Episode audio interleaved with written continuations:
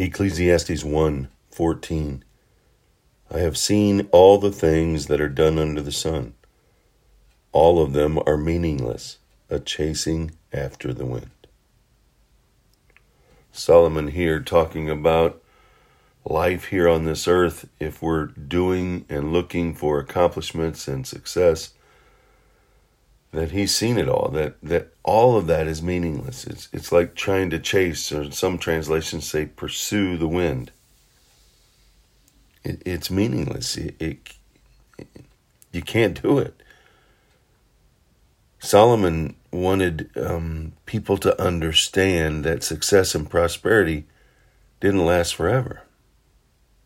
All of our accomplishments would one day disappear, and we must keep this in mind in order to live a life, a, a, a life wisely.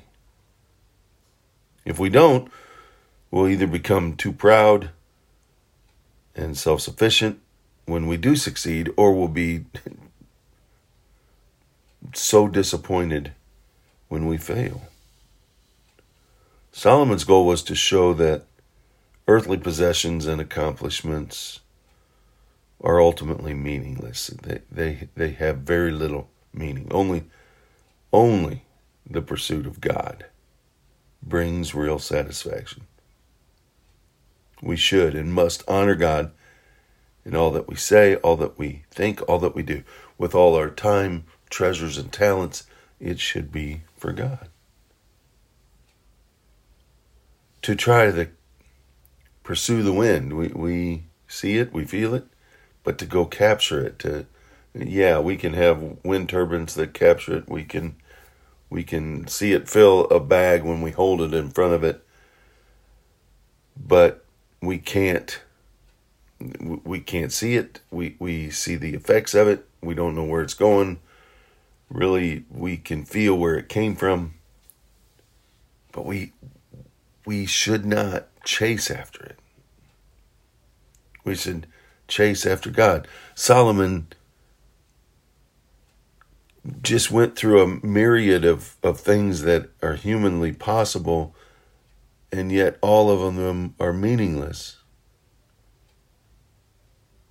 and that only the pursuit of God. He says in verse 6 the wind blows to the south and turns to the north, round and round it goes, ever returning on its course. He went on to, to talk about that all the streams flow into the sea, yet the sea never is full. The place the streams came from, there they return again. And it's a constant cycle. And God's in control of that cycle. We need to trust in God. That's where the meaning comes from. God is God, God's in control. God, there are no surprises to God, and we can trust in that. Walk in that. As a result of that trust, we can obey Him and walk out life according to His plan and His purpose not our own. Go out, make it a wonderful God filled day by pursuing God, by chasing after Him, by listening to His wise wisdom and counsel, not after selfish desires or things. He did it. Let's do it.